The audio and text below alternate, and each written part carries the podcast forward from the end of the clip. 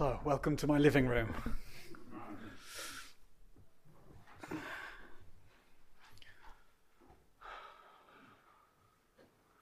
Nice. Nice to be back in New York. I just got in from Europe on Sunday evening. I don't know if you read about the British Airways full IT meltdown during the weekend. Well, I was in the middle of that all the way over, so that was kind of fun. And um, it's just coming up to about 1 a.m. for me. So uh, I'm a little, uh, yeah, I'm a little still in that time zone. But somehow, of course, even though 10 minutes ago, just I was walking in, I was thinking, like, oh, it really feels like the middle of the night to me. But, you know, arriving here and uh, just a certain confluence of circumstances, uh, the familiarity with the place, and a certain, you know, real affection for New York Insight and a real appreciation for the work that uh, people do here. And now coming to sit at the front and looking around and seeing some familiar faces and um, equally those who are not familiar, you know, and especially those few hands that say they're coming for the first time. There's something quite delightful about that. So, you know, I'm, I'm, and I speak for myself, but actually I'm sure I speak really on behalf of everybody that's here. If you just think, those of you who it's not your first time and you've maybe come to this kind of event many, many times, just it's one of the beautiful things when one considers how one got into this kind of practice. Often one gets into this kind of practice through some kinds of uh, difficult life circumstances, some financial pressure or some or bereavement or a separation or some other kind of event that makes one sort of question one's own existence, where one's going, what one's prioritizing, etc. Or sometimes just not because anything particular is wrong, but even more disconcerting sometimes, everything seems all right. Like I'm doing okay, my relationships are okay, and I'm, I'm, financially I'm okay, and everything seems to be going fine. But still, I don't feel quite right. There's some sense of a kind of feel for or a longing for some kind of depth or a discovery that one intuits one may be able to make through really turning one's attention as directly and intimately and deeply as possible to really look at life under the kind of microscope of meditation. So that's what we have some opportunity for this evening to look at life under the microscope of meditation and of some reflections that I'll offer, and also of some discussion that we can have together. So, the title I said, I think, Going Against the Stream, bringing wisdom and compassion and peace from the inside out. Does that sound familiar? Something of that nature. I remember reading it just uh, an hour or so ago and thinking, well, that sounds ambitious for an evening class. And then I thought, And then, as I was just walking the last few blocks here and thinking a little bit about the title, I thought oh, an alternative title might be All You Need Is Love and a Bit of Wisdom. And so, those are the, those are the two bits that I'd like us to kind of uh, explore a little bit together the, the wisdom part and the love part. And I'll speak more about it later, but just as something of a, set, as a, of a setup for us, as an orientation for the evening and before we meditate together. You know, that, that going against the stream, which is one of the very classical ways that the Buddha describes this practice. Going against the stream specifically of what in Dharma teachings are called the three poisons. Going against the stream of greed, hatred, and delusion. And you know, they're, they're, they're quite heavy duty, those words. And in, in, in many ways, the central feature of Dharma practice is the meeting of, in our own experience, the exploring of, in our own experience, the, the understanding of, in our own experience, and, and the liberation of those three forces greed, hatred, and delusion. But that doesn't sound very glamorous, right, as spiritual practice. It's like, oh, I'm, I'm going to New York Insight tonight to work on my greed, hatred, and delusion. It's like, oh. Because implicit in that is that I'm acknowledging myself as basically greed, greedy, hateful, and deluded. No wonder there's not that many people that get interested in meditation. So, I, I, try, I, I, like to frame the three poisons in a, in a slightly different way for two reasons. One, because, just because I think those, those terms are a bit heavy duty. Uh, and two, because in general, in, in teaching and in general in my own practice, I'm always quite interested to find a vocabulary for sort of classical teachings that fits experience as much as possible. A vocabulary that points to how those things actually are felt and known and experienced in us. So, and while we may be experience, we may be familiar in a way with what it's like to be greedy or to, to feel hatred, for example, I, think we can find a better vocabulary, a more attuned vocabulary than that. And the vocabulary I'd like to use this evening is one that some of you may be familiar with the way I speak about this as what I sometimes call the three Ds demand, defense, and disconnect. So, greed or demand is that force whereby oh, I'm compelled towards some specific object, that thing that I want and I need, that I like. Right? Mm. And we, that's how we experience it energetically as a, a, kind of a contraction, a fixation on some pleasant object, some yummy object, whether it's a material object or an immaterial object, an experience, oh, I want, pull towards. And then the opposite, traditionally called hatred, defense. The contraction against, the pulling back from, the, the pushing away of an unpleasant object. What I don't like, what I don't want, what I'm afraid of, or what I want to fight with. So we, we, the experience is one of actually feeling, get defensive. And then the third form is one of just kind of spacing out, disconnecting from being present. So those are three very particular directions towards something specific that I, that I like or want, away from something specific that I don't like or don't want, or just kind of nothing, no specific object, but just the sort of losing contact with oneself. Sometimes through uh, just kind of dullness, going uh, unconscious in various ways, or I lose contact through, through a sense of boredom, or restlessness, or agitation, etc. Sometimes I also call them the three C's compulsion, contraction, and confusion. So, what, what's key, whatever the language you use, and certainly what's been the key for me in you know, some decades of really exploring this stuff, is the sense of being willing to, to really feel those things happening as an energetic movement, the movement towards demand, movement away from defense, and the, the just the kind of like the, the spacing out or losing myself in disconnect. Because then they become very work, very workable.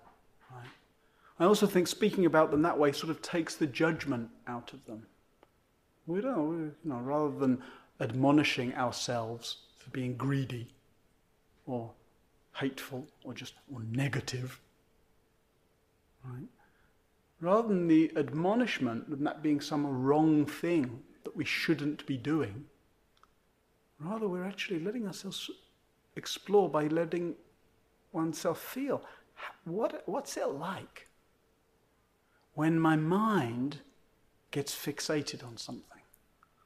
What's it like, actually? What's desire, demand? What's it like in the mind, regardless of the object that it fixates on? Right? You can fixate on tons of things. I've just been walking around New York City for like a couple of hours. like plenty to fixate on, right? Just so many people, shop windows, stuff that's saying, you know, look at me, buy me, eat me, drink me, in various ways. Oh, oh, oh, right? And just wow, what a great way! What a great opportunity to just to kind of feel the way the mind moves, to study the way the mind what likes to fixate. And as I say, without uh, judging that, without admonishing oneself for it, studying it so you can see what's it like when, when the mind fixates. What's the fixation trying to do? What happens if I, rather than just being seduced by the object that I like or don't like, what happens if I actually pay attention to the process? If I let myself really feel and follow the, uh, the fixation feeling, the demand. What happens when, as I experience that demand and that tension, what happens if I consciously just feel it as a contraction and then let it soften? What does that do to my experience? So just those kinds of questions then bring what, you know, slightly pejoratively can be called the three poisons, greed, hatred and delusion, etc. Brings those things very close, very accessible. Brings our practice very close. Sometimes if we if we practice in this kind of environment, right, which has got these very optimizing conditions, oh, we come here together, we sit rather quietly and respectfully, lead each other in meditation practice. It can seem like this is what Dharma practice is like, as if it requires a certain quietude, a certain you know, optimized conditions. But if we're really interested in this, this core central element of the liberation of going against the stream by meeting these fixations, exploring these fixations, understanding these fixations, liberating these fixations, then it increasingly turns out that there's, there's no moment in which our practice is unavailable. There's no moment that can't benefit from us feeling into and finding out about what our mind's doing in any one moment.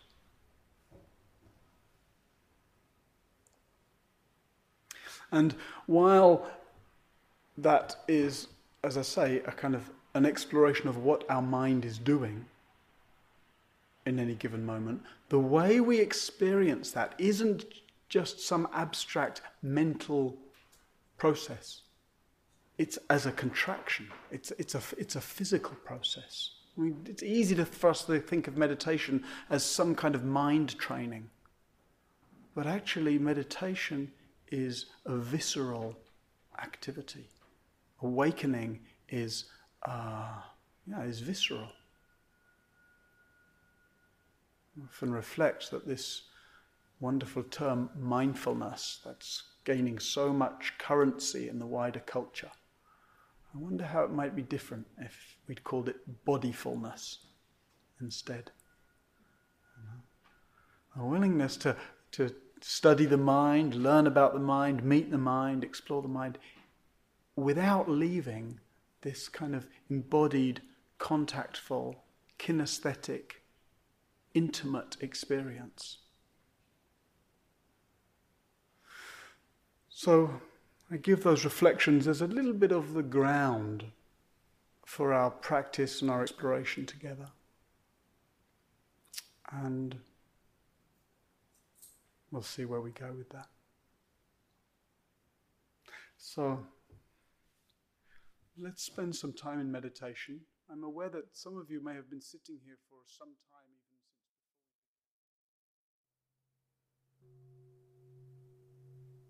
time.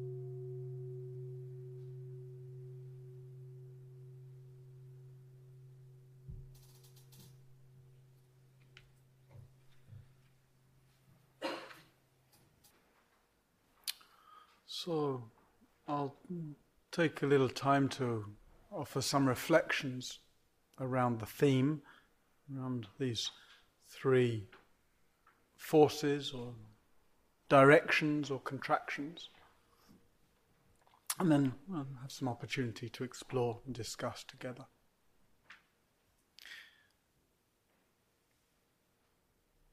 Like I, I think I said just before the meditation, the, just the exploring these movements has been um, a huge part of my practice, really. I, it's, it's um, It's been an enormous source of insight somehow. And because it's not so glamorous, I mean, and because those the three poisons are usually framed in what I was saying earlier was this rather heavy duty language greed, hatred, delusion. I think, I think it doesn't get enough airtime in some ways. We'd rather talk about wisdom and compassion, right? That's what we put on the posters generally because it's more attractive qualities. It's like a, it's better marketing, right? But the problem is, then we get busy trying to practice wisdom and compassion, wisdom and love, and in my experience, you can't really practice wisdom, right? And you can sort of practice love. We'll get to that a bit later. But most essentially, the beautiful qualities that get pointed to in Dharma practice are not something that we can do. Right? We don't do the liberated qualities. Liberated qualities naturally, naturally, naturally come forth. How? When? When we're not contracted and fixated in one of these three directions. So rather than trying to be all wise and compassionate, right, maybe we're better off attending as sincerely and as steadily and as continuously as we can, attending to where I get demanding, where I get defended, where I get where I disconnect. And the more sincerely we do that, and the more we recognize it, and the more in any every moment of seeing and oh, and daring to soften that, we kind of make space for a freer way of being. We make naturally make space for these more liberated qualities. Quality of being able to kind of be in our experience in a way that's undemanding, undefended, undistracted. A, a way of being in our experience that's able to actually really just feel into what's happening. Take time to sense what's happening feel the way in which a freer or more loving or kinder or more skillful response can come forward. So I'll try to speak a little bit about these three directions and the studying of them or meeting of them, exploring them. And then a little bit also about the kind of the about the freer heart qualities that can come forward as a result of that.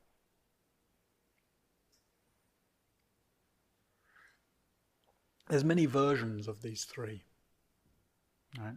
And sometimes in a kind of eh, slightly simplistic, but maybe helpful anyway, sort of Buddhist psychology, we might ask each other, what, what type are you? Like, like, so we all know all three, right? We all know what it's like to be to get demanding, to get defensive, to disconnect. But we tend to have one or other speciality, right? A favorite direction. Are you a greed type, or an aversive type, or a deluded type? That's the you know the unglamorous Buddhist language bit of it, right? So we soften it a little bit more. We say, what's the direction you're more likely to get caught in? Right? Are you more likely to demanding, or get defensive? For example. And even within those, there are, there are different versions of that. I would say there's an introverted version, and there is an extroverted version of each, which I'll, I'll go into a little bit. Also this is a kind of futurizing version, or a pasteurized, pasteurized version, or a, a present version. So some of us have more of a tendency to get caught up in the future. Some of us have more of a tendency to get caught up in the past, and some of us have more of a tendency to get caught up in the present. Meditation makes some big deal out of the present moment all often. You've got to be in the present moment. One can make just as much of a mess out of the present moment as one can out of future or past moments. So some of us, we might go to the, just we might notice a strong habit to go to the future, right, or in, in a demanding way. We call, tend to call that hope or fantasy, right? Oh, I can't wait till this happens. I want this.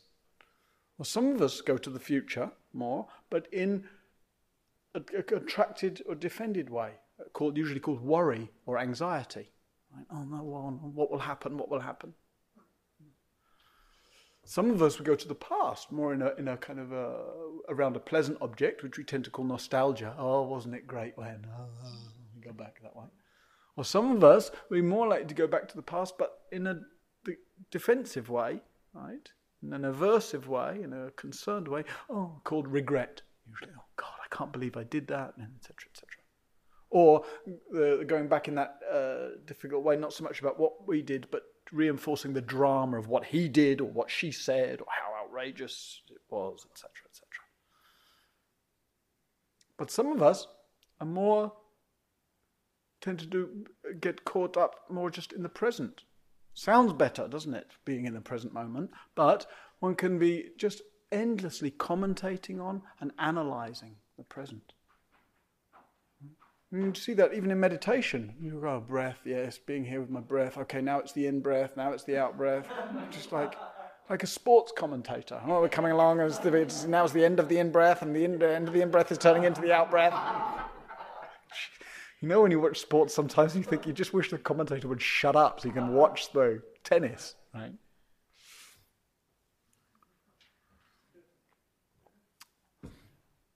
And that too, so getting in the present, we can go in the kind of, kind of reinforcing, a sort of telling ourselves. You can see that in meditation. Oh yeah, look now the breath. Now I've really got it. This is really cool. Oh yeah, he said feel your legs. I can really feel my legs.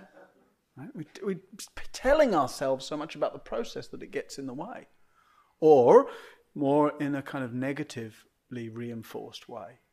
Oh, you know, what's the matter with me? Why don't understand? Oh, I've got another thought. I can't believe I'm still thinking. Oh, every time he asks, where's your attention? It's always somewhere else, etc., etc. So, it's good that you laugh. I mean, we laugh partly because we recognize it, right? Like, oh yes, okay. But also, it's it's really important that as we explore this stuff, that we can actually just hold it lightly, rather than it being this this terrible thing I do. Oh yes, I'm like that. I do that. It's like, oh yeah, it's human. The fact that for thousands of years these teachings have had a thread, uh, we can talk to each other about our experience because it's human experience. It's human experience to fixate on the future or the past or the present in one or other of these ways. And what's useful, like we say, isn't for us to admonish ourselves for that, but to study it. And study it not in a conceptual way, but in this kind of felt way, direct way, intimate way. So you might you might reflect as I go through these different kind of ways that we do it. You might reflect. Oh yeah, what's what's my speciality? And then, so the introverted version of those tends to look different from the extroverted version. The introverted um, grasping for the pleasant right, tends to be a, way of trying to make the self feel secure. What do I need to be okay? Oh, I, I want that to happen for me. I need this kind of condition. Right? Kind of, it seems to, it's all about me, right, and how I can feel uh, good or how I can feel okay. Well, the introverted version of the, the, the aversion, the um, defendedness, right? what's wrong with me? A lot of, lot of energy can go on fixating on what's wrong with me. What do I need to change? Oh, it's this. And then we cast about blaming why this is wrong with me, and because of my parents usually. And, you know, like one of my friends says, if it's not one thing, it's your mother it's not really fair on mothers, but psychotherapists will recognize that uh, theme. So, the the introverted defensive thing, like uh, uh, focusing on what seems to be wrong. In this case, wrong with me. Or the or the disconnected way, the sense of just kind of losing oneself into some kind of dream world, losing oneself into uh, into kind of various ways of going unconscious. And then the extroverted version of those things is more, it's the, the sort of the, the storyline is more about the world. Right? So then the, the demand, the greed, what do I need? Not do I, what do I like? Not the introverted version of what do I need here? What do, how do I need things to be? How should need? How do I need to be? But what do I need to get from the world? Oh, that. If I had that, whether it's kind of the gross, obvious material expressions of things, you know, that house, that car, that, that lover, whatever. Or whether it's the, the or the, the kind of tendency to keep casting and to create an image of ourselves that corresponds to some ideal. I should be like that. I should act like that. I should look like that in the world. I should be seen like that. And then I'm trying to catch up with that idealized self image. It demands that the world conform to my wishes. And that's, that's, it's not to say one shouldn't have some kind of aspiration. Right? There's plenty of really good, wise, useful, dynamic ways to move towards in some skillful direction, to move towards some kind of skillful goal. But it's very different to move from the basis of aspiration, grounded in how one is, and pointing oneself in a certain skillful direction from the kind of grasping after the idealizing, which isn't grounded here, it's fixated upon, demanding of the ideal, and then all the anxiety of trying to catch up to that. Or the extroverted version of the uh, negativity, defensiveness, right? Fixating on what's wrong with the world. Fixating in a way that's filled up with blame cynicism, etc. Or then just the, the more deluded, the third direction, the delusive, disconnected sense of the world, where one just gets you know, kind of pulled and pushed around by by the world, by the sense that there's so much. Oh, whoa, whoa, what should I do? Uh, don't know. So indecision, one of those kinds of things, or um, just kind of uh, kind of switching direction, switching focus very easily, getting seduced by one thing and then seduced by another in some kind of chaotic or disorganized or disconnectful way. So those are two different versions, right? The introverted version and the extroverted version. Oh, what's your style? And it's interesting how just any situation like arriving here tonight, one can come in, same situation, walk into a meditation room, and yet any, any one of those three directions can be happening. Right? Oh, you can walk in with a sense of, you know, like, thank God I've finally made it to a meditation because you know, in the hall, and I'm really gonna get focused, and I'm really gonna have some deep experience, and whatever and fixate on what, what uh, what's great. Or you can fixate on, oh, I want that spot. That's a really great spot to sit, right? Let me, you know, and I know these sound like kind of gross examples, and you're all way too sophisticated to to be concerned by these kind of things. But, right? Again, it's not to de- demonize or admonish oneself, but just to see what do I do when I walk into a situation, do I walk into a space? Do I look for a, a yummy object to fixate upon? Oh, he looks cute. Maybe I'll try and sit next to him, etc. Or we walk in and to a situation, any situation, and the tendency to look at what's wrong. Oh, I don't like the lighting in here. What, are they trying to do? Why is the lighting so dim? Why can't they turn it up? I mean, it's the evening. I want to stay awake, etc., etc.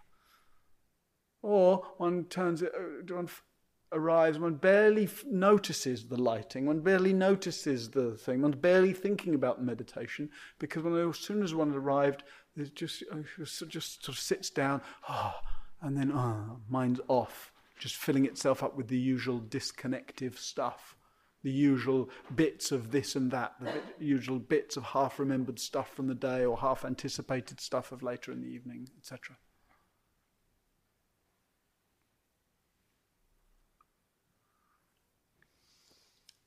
So, whatever the flavor, whatever the direction, whatever the speciality, like I was trying to point to, you know, in a very small way during the meditation, the, the, the potency for working with this stuff, meeting it, exploring it, understanding it, liberating it, is in the, the getting familiar with the physical, energetic contractions it's, it's hard to work with the mind directly. Right? Because mind is constantly telling us stories about our experience. It's much more reliable. It's much more uh, steady. It's much more fruitful to work with this stuff in like in the the body field, if you like in the um, yeah, at the level of just the sensation. It's much more workable to to be attuned to your experience here, have a bodyful attention, like I was saying earlier, you know, to contrast with the idea of mindfulness, to, a bodyful attention that then when you notice that your attention's caught up somewhere, you can actually feel the being caught up. If you're just trying to work with it at the level of the chitta, right, the, the, the mind's relationship, then you notice you're caught up, but then you're thinking about the being caught up a lot. What's that? It's just being more caught up. Thinking about how caught up I am.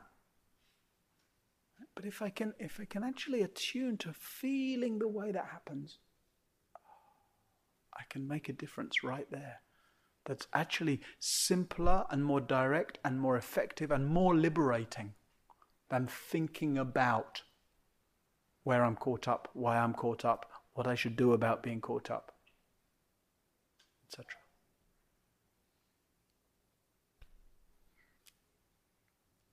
And then, of course, these, these three directions, they have their not so we've spoken about them kind of personally until now, right? Introverted version, extroverted version, but they also have their worldly per- version, their cultural versions. And to the extent that our human culture is, um, you know, culture is formed just out of collective human activity. So if these are the three forces that are running things, if these are the stream of human tendency, these three forms, then we see them playing out. Right? We see that. I mean, and as our world has become more globalized and more institutionalized, we see more globalized and institutionalized forms of these playing out. And Western culture, I could say Western culture to be nice, but basically, I mean American culture. Right? American culture has become the sort of the, the, the most dominant. Right now, the rest of the world is looking at America and going, Really? Are we, are we really going to take these guys as any kind of. Uh, anyway, let's not go there. but, like, okay, let's. I'll make it slightly less. I won't call it American culture. Consumer culture right? which is actually the kind of the dominant global culture. It's not the only culture, right, in the world, far from it, but it's the dominant culture. Consumer culture is the globalized, institutionalized version of that wanting, demanding, needing, greeding, right? fixating on getting, having, doing, becoming more. And, you know, maybe we're concerned. We kind of need to be concerned about the kind of the rampage of consumer culture, the, the, the, like the way we're consuming the resources, etc., etc., the stuff that you know about as well as I do, I'm sure. But how are we going to do anything about that? Right? If we or we can't we can't just work with that in an abstract way. Because that, that human culture of that, what we call consumer culture—that it's arisen just because of our need, our, our collectively, all of us, or our perceived need, or our habit at least, our tendency, our fixation on demanding. So there's a really important link there between how we respond, whether it's the way we respond in terms of the kind of responsibility to t- we take for how we use our money and our resources and our time and our attention. What do we give our resources to? What do we prioritize? Where, where, do, where, do our, where does our time and money and energy get pointed at? In the world, how we participate in culture, or whether we actually have some kind of activism uh, role in standing up for some of those things that seem to us to be dangerous or manipulative or exploitative or divisive, etc. And the way we study that in our own hearts, minds, bodies, lives, habits.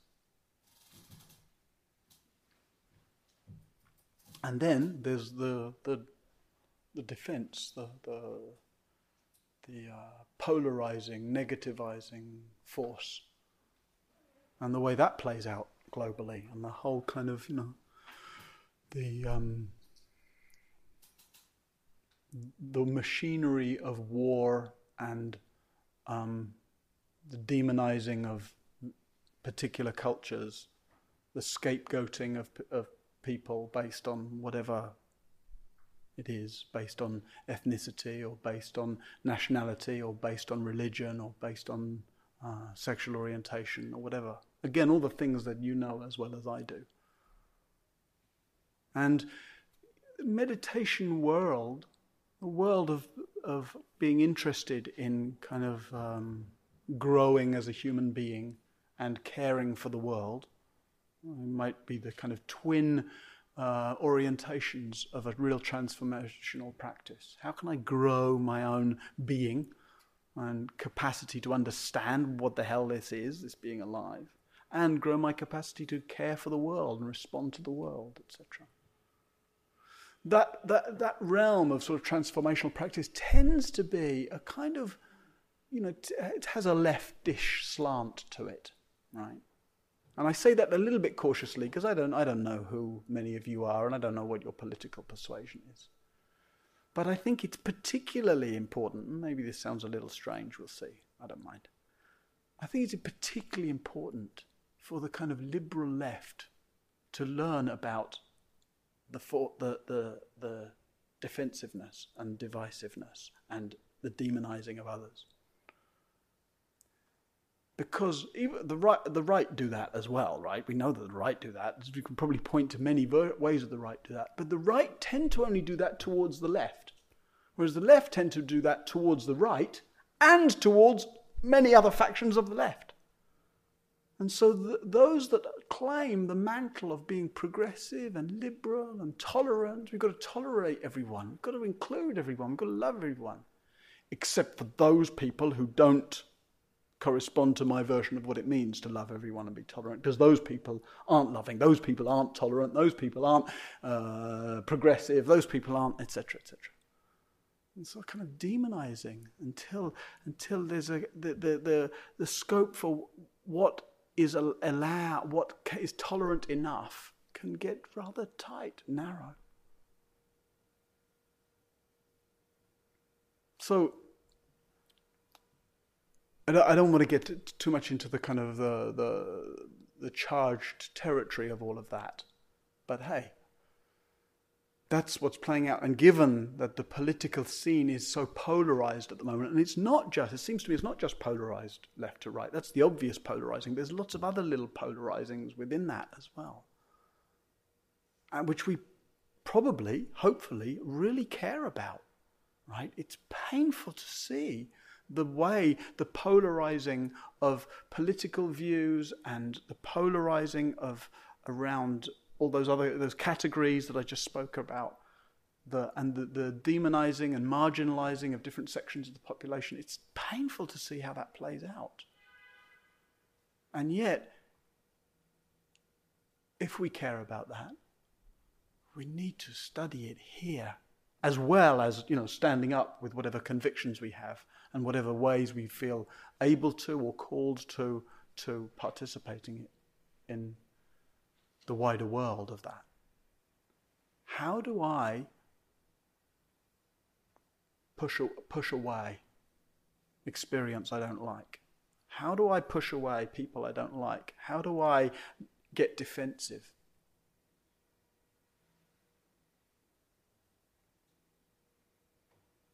You know, that's. I warned you at the beginning it wasn't glamorous, right? this stuff. But man, the, the, the importance of that and the liberation that's available in that, the freeing up that's possible, if I can firstly be present enough to recognize when I'm doing that, be willing to not to actually explore the dynamics of it to feel into the pushing away to really be curious why am i why do i need to make myself different from or apart from or separate from or far away from this experience or this person or this group or this belief or whatever it is right? The introverted version or the extroverted version or the, the kind of the way the globalized the institutionalized version And then delusion or distraction or disconnection, you know, if we look at the way that plays out in the world, just all the myriad ways we have invented, what a creative culture we've become at um, the mechanics of disconnection. and the, the, the many ways that we find to, you know, partly just amuse and entertain ourselves, and amusing and entertaining ourselves can be edifying in all kinds of different ways. And it can be manipulative in all kinds of ways. And there's a whole, there's, you know, there's a lot of the, the kind of industry, the sort of uh, the the entertainment industry, if you like, that has grown up as a kind of globalized or externalized version of, of all of that disconnection.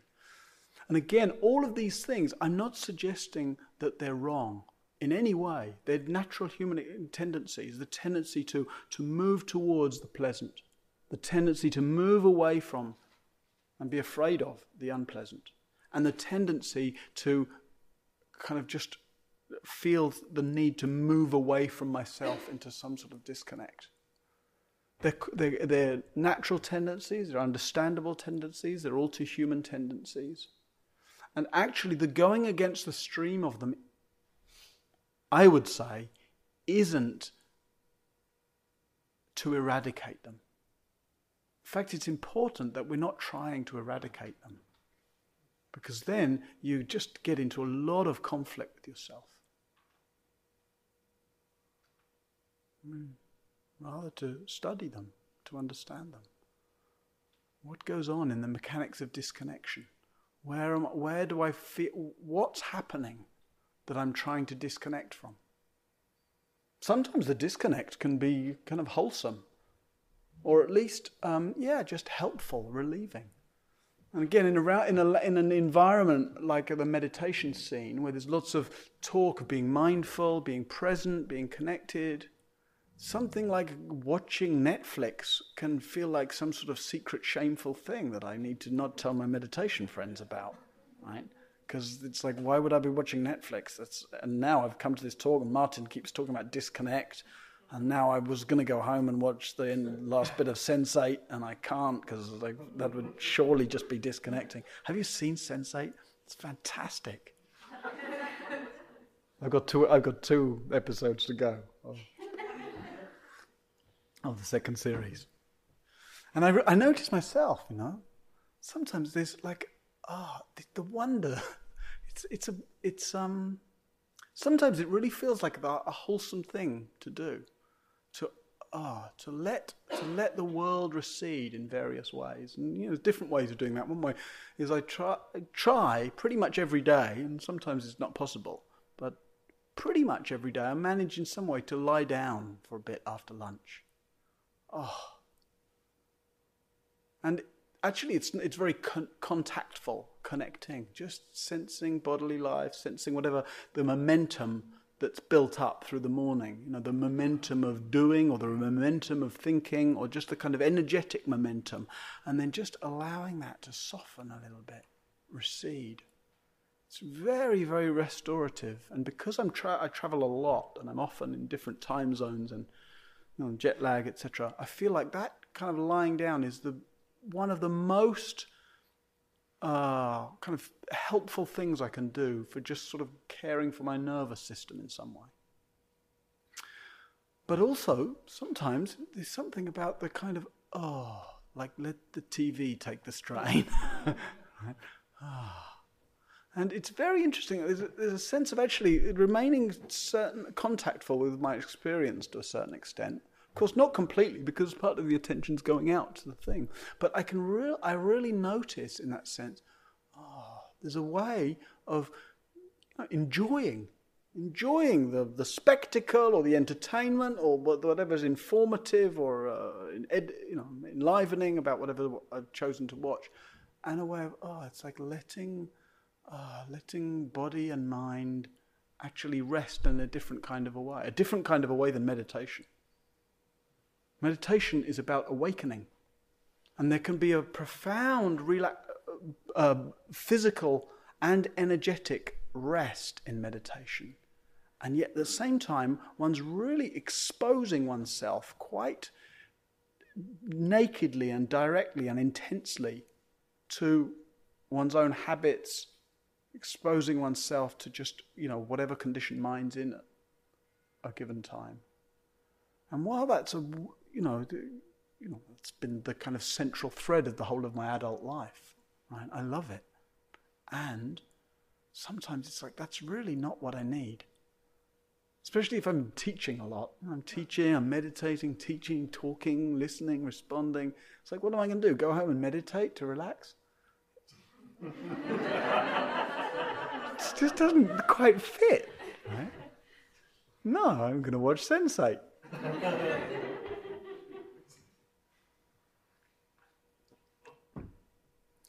so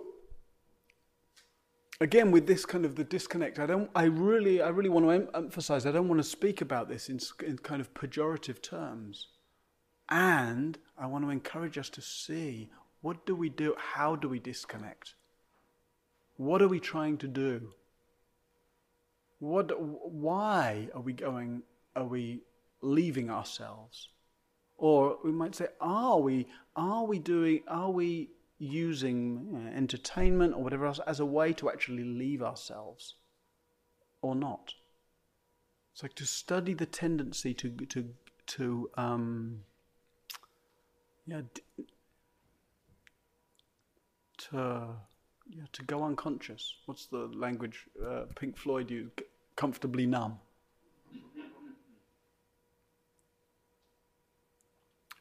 So the more we, the more, the more we get to know the pulls and pushes of these, the more we actually get to um, respond well, skillfully, freely, freely, rather than just being pulled. If we don't investigate these things, our life is basically, can be quite shocking when we first notice it, it's basically I'm being constantly pulled by demand, defense, dis- distraction. When we talk about you know, my life and my choices as if we're making choices, but actually we see that what we call choices, what we call my free will often, is actually a kind of slavish response to a kind of an automatic fixation on what I want or what I don't want or uh, I don't know what the hell I, about I want. And so just checking out. Being pulled towards, being pulled away from, or just being pulled out.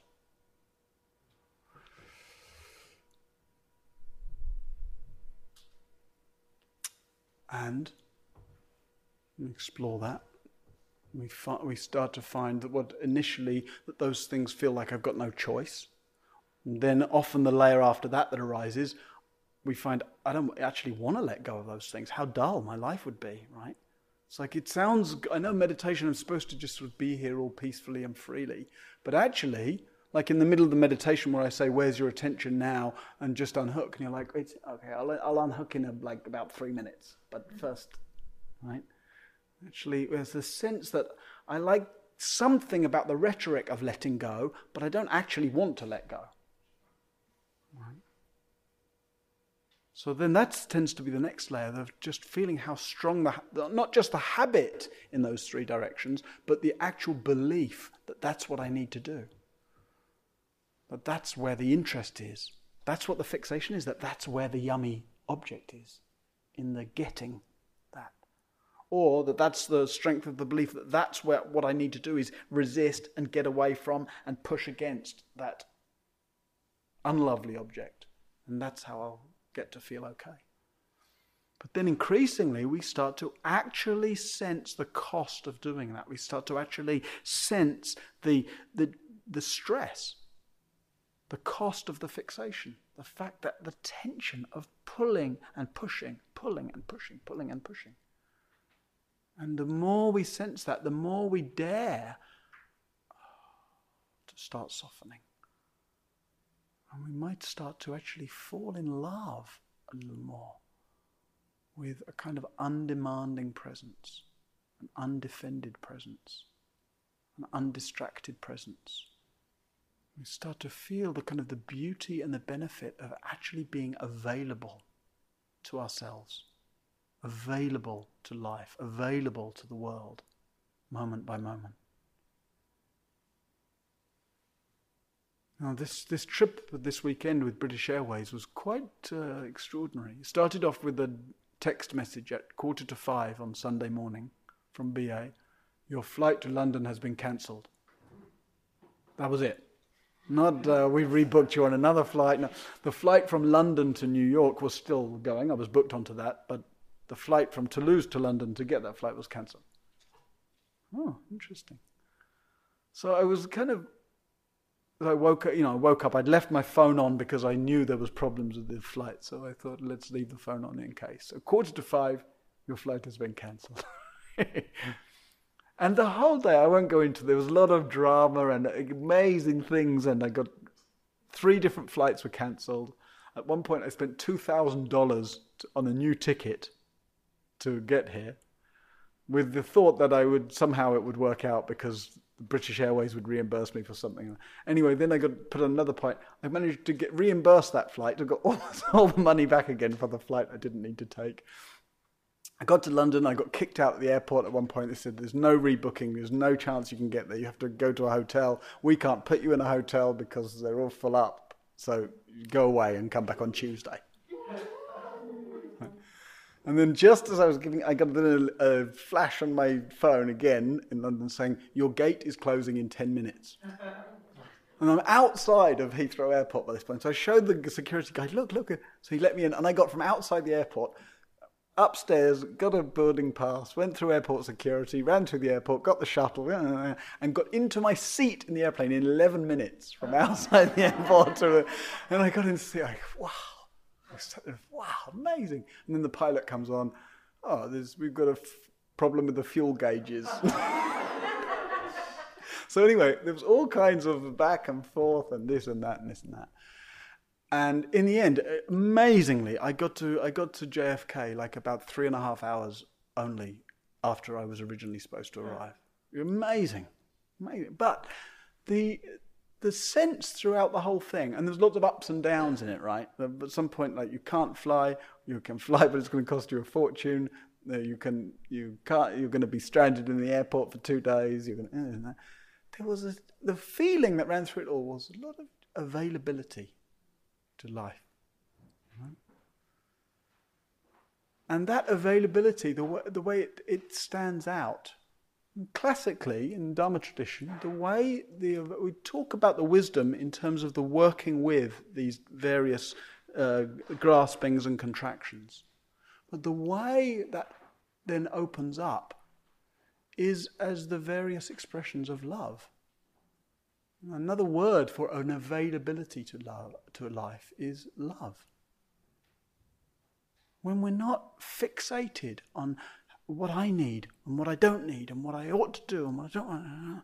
When we're not fixated on being pulled and pushed in one of these three directions in different ways, quite naturally we feel a kind of friendliness, kind of affection, a kind of connectedness, kind of genuine, heartfelt interest in what's happening.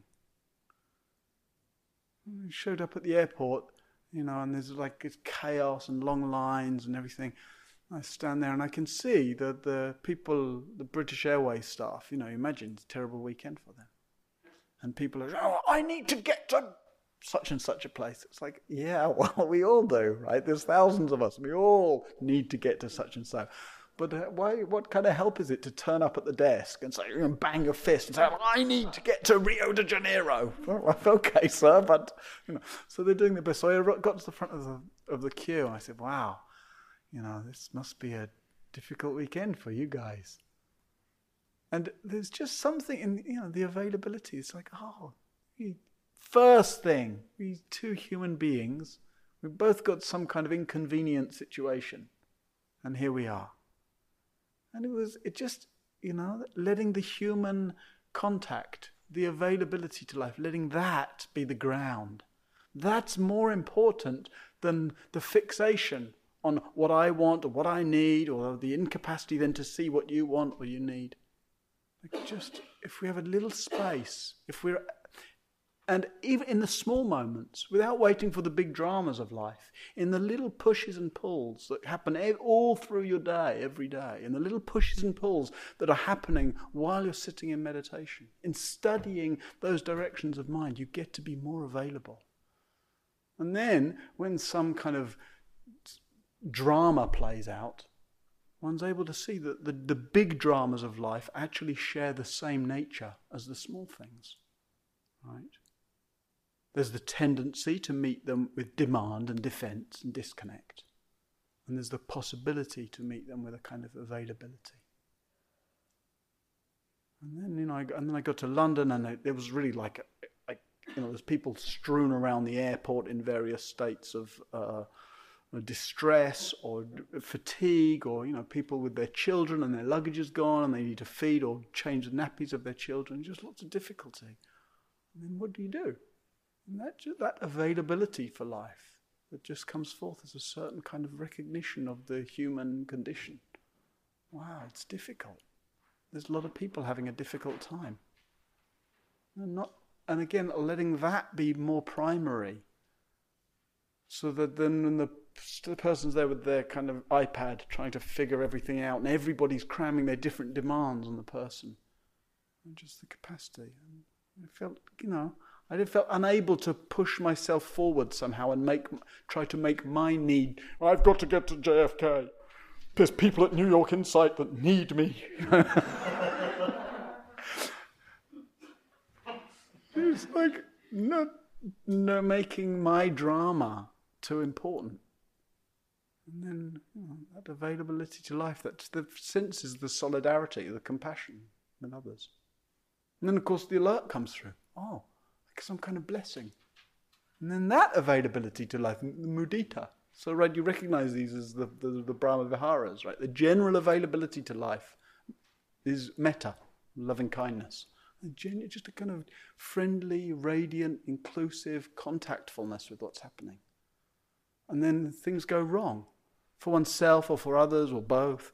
And that availability to life that shows up as a solidarity with inconvenience, drama, difficulty, desperation sometimes, disaster sometimes.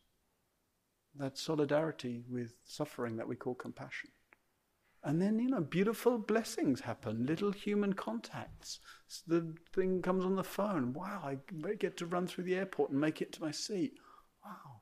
And that sense of being able to take in the blessings of the beautiful wherever we see them or encounter them, which we call mudita, right? appreciation delight, gratitude, wonder. It's, there's, there's, there's, a, there's many, there's much, much, much in life that we can appreciate or delight in or be grateful for. But we just don't see it when we've got the blinkers on of demand and defense and disconnect. And then, you know, that availability of, of life that actually recognizes all of that, the whole texture, the ups and the downs, the, the that availability that's called upekkha, usually called equanimity, which I tend to just actually call just the, like the vast, wide openness of heart that recognizes, hey, that's what life's like, up and down, this and that, wanted and unwanted, convenient and inconvenient and the willingness to be available in that way. So, to go against the stream of these forces really means to meet them, explore them, be willing to find out our style on them. And in doing so, we become more available. We bring love to where otherwise there's just compulsiveness, impulsiveness, habit forming and a kind of uh, and the more we're under the influence of those of those ha- habits, the more we're self-obsessed. The more we're kind of you know the, the the less we actually see and feel and respond to our common human situation. So, study your contractions, friends, for your freedom and well-being and availability to life.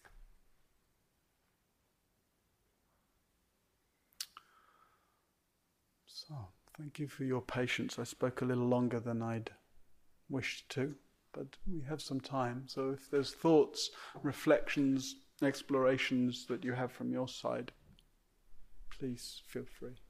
Yeah. Is it Lynn? Hi. Yeah.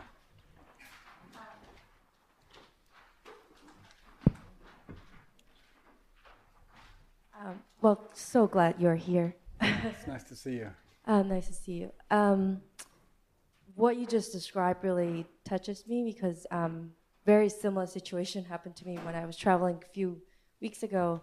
What I found is I could have that kind of availability toward life or other situations after retreat, mm. after being away, having enough rested for the body, for the mind, and and then I could I could really act and feel the way to, to describe. I think what's hard is if I go on for five, six months of without a retreat or rest, that accumulations yeah. that despite the understanding or despite even the awareness, there's just no room for having that yeah. in the moment when it comes arise. So how how do we create that in a daily life if retreat is not available. or, yeah. Practice. and you know what of course what you mean by retreat what you get from retreat right from the optimizing conditions is that you get to support a certain kind of slowing down and simplifying and and plugging in. So you get more sensitized to those pulls and then you come out from retreat and that the momentum of your practice lasts for a while right? It lasts for a while where you're still sensitized and then the rest of life crashes in and then the retreat feels distant and then you feel more pulled into the old patterns. So when i say practice the the most the best thing you can do as an orientation of practice is just slow down all the time. I know that sounds simple, but if you look and you notice, we all so often just doing things faster than we need to. And I'm not really talking about the outward movement, right? It's not like forcing yourself to walk slowly along this Manhattan street when everyone else is, you know. But it's just, to, but if you notice, we tend to walk kind of purposefully, right? We walk when there's, there's it's like we're more. That's the demand thing, which like there's the pull. We're focused on the destination, or we're focused on where we're going, where we need to be, and just it's incredibly transformative to actually make a practice of just just seeing if you need to be going as fast as you are right now. You know, even if you're just making a cup of tea, it's like make a cup, make a cup of tea quickly. Like but the kettle takes the time that it takes to boil, right? So the having that extra momentum, all it does is it serves to reinforce those three directions. So again, it's not to give yourself a hard time for that, but just to see. I find that to be incredibly potent as a practice of slowing down. And then that cup of tea is a mini retreat, right? Because you're actually providing yourself with exactly the same conditions that a retreat is giving you. Just uh, the possibility to slow down a little bit in the tea making. Okay.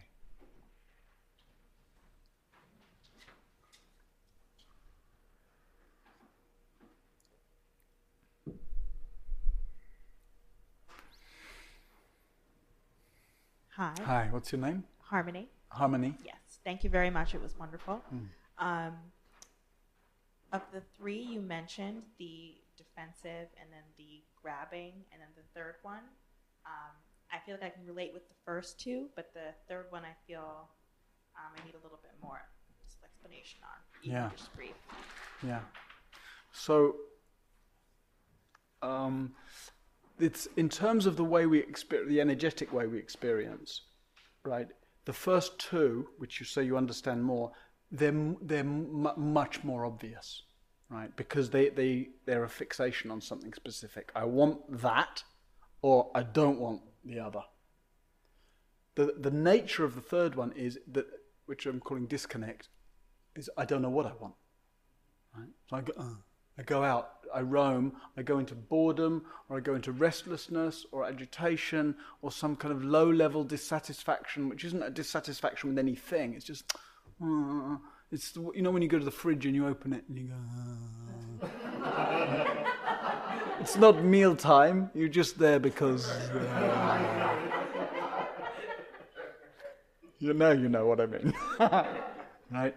So we tend to we tend to notice that only after the fact, at least for a while, right? Because it's the nature of it is that I've kind of gotten lost from myself, and it's only afterwards you start to say, oh, that's that's that sort of spaced out or disconnected or uh, you know boredom is that it's like uh, there's nothing here worthy of attention. Uh, and that kind of just what shall I do? You know, you channel hopping, right? We don't do channel hopping anymore because we don't watch TV anymore. You know, we choose what to watch through Netflix or whatever, Sensei usually. Uh, but, but but you know you know that it's, uh, so it's that kind of like you know there's nothing particular that's pulling that I'm pulling at, nothing particular that feels like a, a problem but it's just it's kind of low level dissatisfaction of some kind. Does that sound Yes, that makes sense. right? Thank you. Yeah.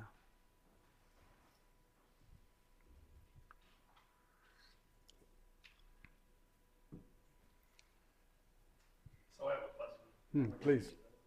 Um, so what's an extroversion, an extroverted form of disconnectedness and an introverted form of disconnectedness? Right. So, like I was saying, the introverted form of disconnectedness tends to be just a kind of uh, getting lost in one's own dramas. You know, just oh, this this it might be we're just repeating what's happened to us, or it might be that we're just kind of um, just sort of telling ourselves details or getting lost in sort of daydream. But it, it's it's just a kind of it's a going unconscious, but it's mostly the loop that we're turning around is the, the stories about it's all about me. And the extroverted form is more just being pulled out by the world. Right? Oh oh oh oh. What shall i do? What shall i do?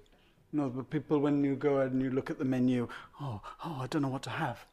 And oh oh. It's like so indecision is one of those one of those forms. Daydreaming is a form. Indecision is a form. Paralysis it's like I don't, I don't, uh, uh, uh, uh, you know, not knowing what to do, feeling pulled in different directions. Yeah, yeah. The the other two, the like we were just saying, the other two are much more noticeable and more workable with. It's the same, right? Like if you just look at the the the Vedana, the Buddha talks about as being the three flavors of experience: pleasant, unpleasant, and neutral. Right?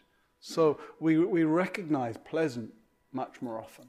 And when if something pleasant arises for us in life in general or in meditation, for example, oh, we notice the pleasantness. If something unpleasant arises for us, we really notice the unpleasantness. If something neutral arises, that's what that's the very fact of the neutral is we don't notice it. So the the demand is the relationship with the pleasant. The defense is the relationship with the unpleasant, and the disconnect is the relationship with the neutral. So, like, feel your elbows right now. Can you feel your elbows?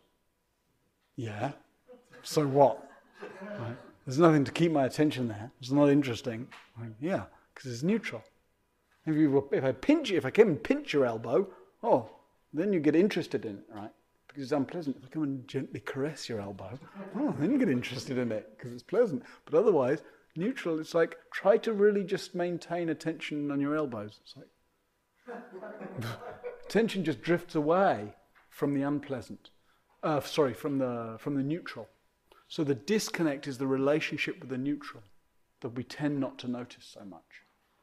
So it's the, it's the other two that, that, uh, that we feel and where a lot of the work is.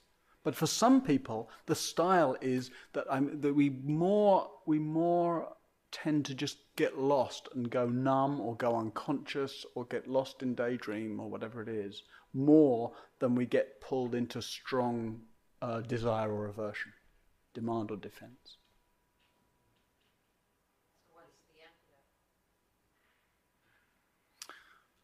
Who, who, who spoke? Oh, hi.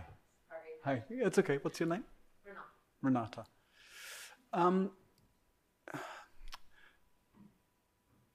well, rather than antidote, the, encu- the encouragement would be to just to what I'm calling study it. It's not a very good word because it sounds conceptual. Study what's happening but I mean study it experientially, right? Because then we start to see, like in the demand, you start to see, what am I really hoping for?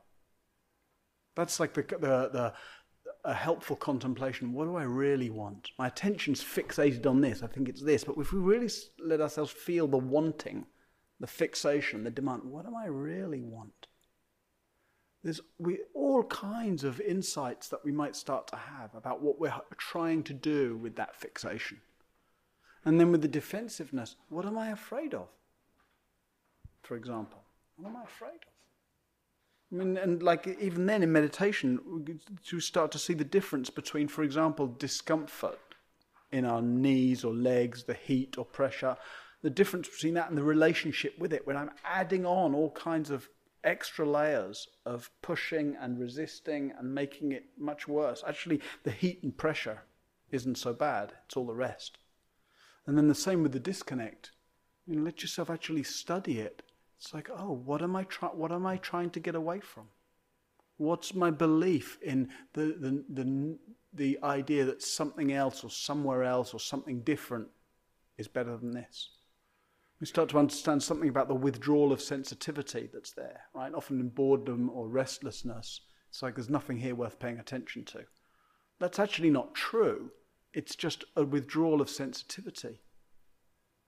So rather than an antidote, the encouragement is that we open up and we get to explore those realms, and that's where it comes alive. Okay, so I can see Kathy looking at her watch over there, and um, sure enough, it's almost nine o'clock. So, um, just a couple of lines for me by way of things to finish. I've put a, some of my propaganda out there. So, um, there's one or two postcards of the Moulin, which is the very beautiful centre I live at in France. The postcard itself is in French, so you can read it if you read French, but if not, you can look at the pretty pictures on the front. There's also uh, some postcards about the year long mindfulness teacher training that I ran with Mark Coleman. And there's also some postcards about Worldwide Insight, which is an online um, interactive teaching platform that I set up with some friends. And we have different renowned uh, Dharma teachers that teach there each week. So um, if you're interested in any of that, uh, feel free. And um, yeah, I want to just thank you for coming and uh, participating and listening and exploring, and to thank New York Insight for having me. And you know, I uh, I tend to come here every time I'm passing through New York, and I'm very fond of here as a, a place and the Sangha here. So I want would like to encourage you to support New York Insight with all your generosity and uh, you know, so that it can carry on functioning. And of course, I have an ulterior motive because Kathy told me earlier that the dana that you offer gets split, right? Like New York Insight gets some and I get some. So for that, also please feel free to be as generous as you're uh, able to and wish to. And uh, the precarious life of uh, living and traveling on dana is such that I'm very appreciative of your support. So that's a wish, heartfelt wish and good intention. Okay, so thanks very much, friends. Thank you for listening. To learn how you can support the teachers and Dharma Seed, please visit dharmaseed.org slash donate.